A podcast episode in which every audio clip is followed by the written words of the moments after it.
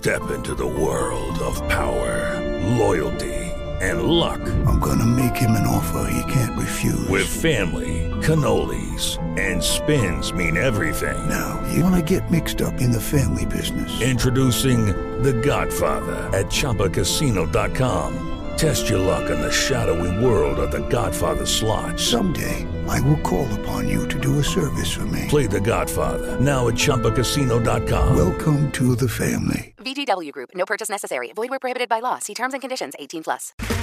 Okay, round two. Name something that's not boring. A laundry? Ooh, a book club. Computer solitaire, huh? Ah, oh, sorry. We were looking for Chumba Casino.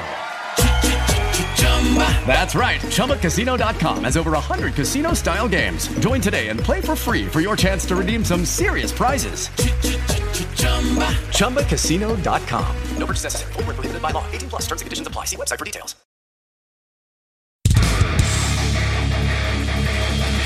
Welcome to Truman's Town Hall with your host, Matt Truman.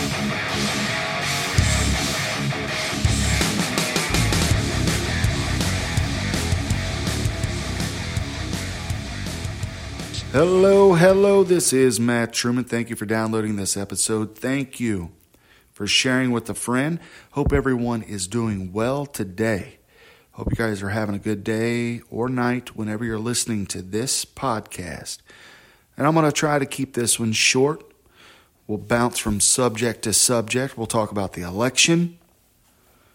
We'll talk about where I think we're heading, possibilities and then at the end, I'm going to play a question from Jack Windsor, a reporter, asking Governor DeWine about his stock holdings in Pfizer and Moderna. We'll play that clip at the end, so stick around. So the, the today is December the 14th, and the Electoral College has came and went. They voted. They certified Joseph R. Biden as the next president of the United States of America. I know. Folks are saying, Matt, you got to wait till December, or January 6th. You got to wait. Well, in my view, my opinion, I think it's pretty much done. I think there is a very slim chance anything outrageous will happen from now until January 6th and January 6th to 20th. Um, and outrageous, I mean overturning the vote back to Trump. The world burns at that point. If that were to happen, the world is burning down. Um, there will be mayhem in the streets. Uh, so, yeah, I think it's pretty much over with that. But it could get worse. And I'll tell you how. Well, it could get worse for Republicans, conservatives, folks like that, folks who enjoy the Second Amendment. It could get worse. But before we go into that, there was a, a call leaked. Joseph Biden and Kamala Harris had a call with the black leaders in America, some of the black leaders, I don't, not all. There's a lot of different organizations and things that may have not been on the call, right? But there was a leak of the call. And on that leak, someone was trying to persuade him or talk to him about gun control. And he could do gun control through an executive order. And his response was no.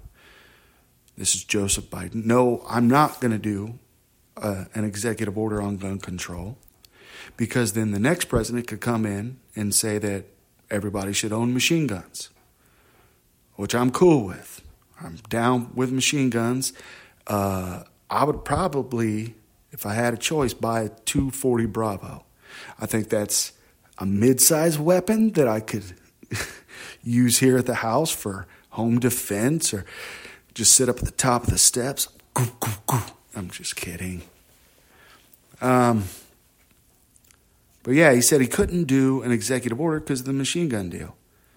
But what could happen there's another election. I know it's like we're always going around to election to election, but there's another election in Georgia, January 5th. And if the Democrats win, there is no check and balance to this government if the Democrats win the Georgia Senate races because they will own the Senate, they will own the House, and yes, they will own the presidency. They'll own pretty much all three branches of government if you paid attention to the last couple of uh, undecisions from the SCOTUS. Anywho, I digress. So, what if Congress, the House and the Senate, right, pass a bill on gun control? Do you think Joseph R. Biden is going to veto that? I don't think so. That is not going to happen if Georgia goes to the Democrats. Some, there might be a lot of people. They're like, yay, gun control. I've heard people who own guns say yes for gun control. I say more freedom, not less freedom. Anyway, that could be that could could be an outcome. I think things would get weird around that. Like really weird. so that thought of, well, 2020 is almost over, we're going to get it all back. You put that aside. Things are going to get more interesting. Ladies and gentlemen, more interesting as time goes on. Now, if the Senate goes to the Republicans, there'll at least be a Senate that is different from the rest of the government, at least in major political ideas. Would I love to see more libertarians, more Green Party, more independents? Yes. I think a more diverse look from America into government would be a better check and balance than just a Republican run Senate, Democrat run House, and a Democrat run president. I think more political ideas need to be involved versus less. Because let's face it, we all don't agree. We may agree on one subject, but not the other subject. And that's okay. It's good, even. It's better to help you figure out and form ideas. But we are so polarized right now. Everything's just, you either believe like I do or you don't believe at all. Anyway. So, basically, that's my commentary on that, on this election. I, I said I'd come back on this podcast on Monday and talk about that. That's my view. I think it's I think the deep state has won. I think they have won. The media has shown their bias, have they not? The majority of, of media is in the pocket of the Democrat Party, politically speaking. And I like to see a media that would be reporting on both sides.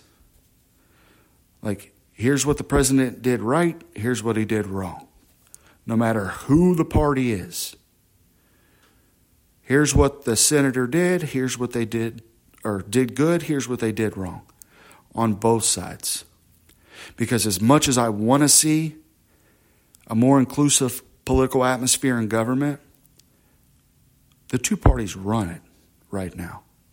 And it's about to be just one party running it.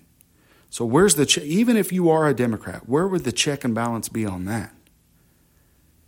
There wouldn't be. Oh, yeah, but there's all these conservatives in the Supreme Court. Man, I don't know. They don't look like they want to get involved in politics too much these days, right?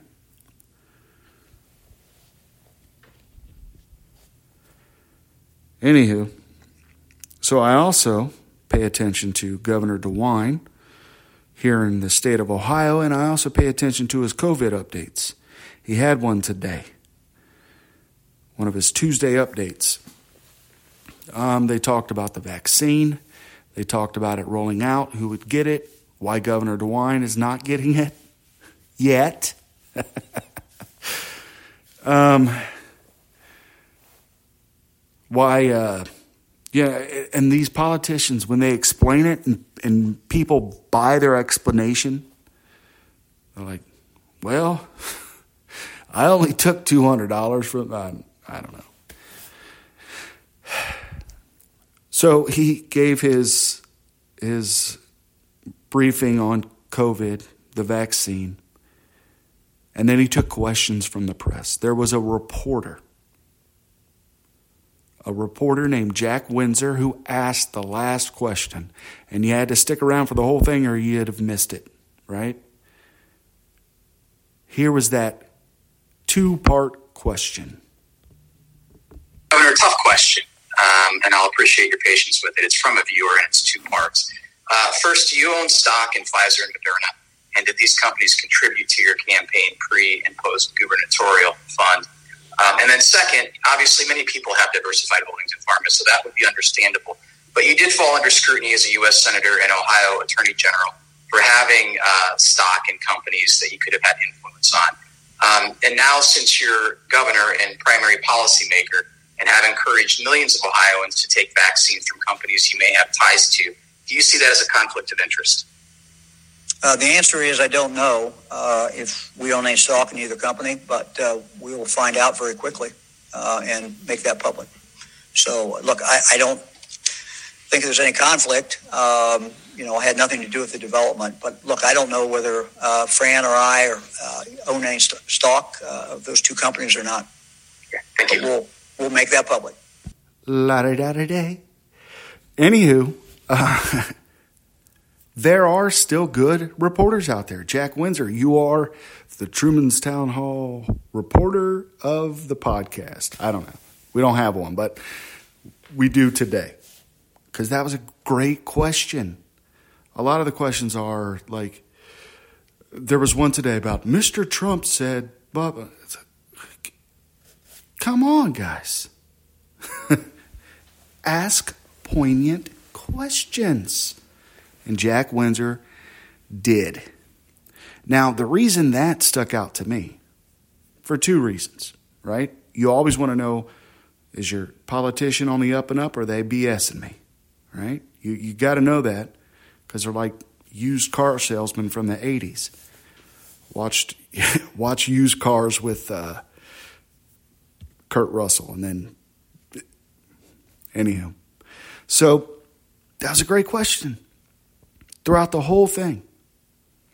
And the reason I came on that was because I just finished reading a book called Profiles in Corruption by Peter Schweizer. Last name is S C H W E I Z E R if you want to look him up. There is a video on YouTube with Peter Schweizer and 60 Minutes that talks all about stock trades and congressmen and land deals and congressmen. It talks all about that kind of stuff. That YouTube video, that's 60 minutes with Peter Schweizer. It's really interesting, and that's why that question stuck out in my mind. Um, he also wrote the book Profiles in Corruption. I think I already said that, though. Anyway, I, I guess uh, since I'm repeating myself, we'll end the podcast here and we'll come back Friday and talk more about the news of the day, what's happening. Um, yeah, maybe we'll talk about the Cleveland baseball team. I don't know. Talk to you guys on Friday.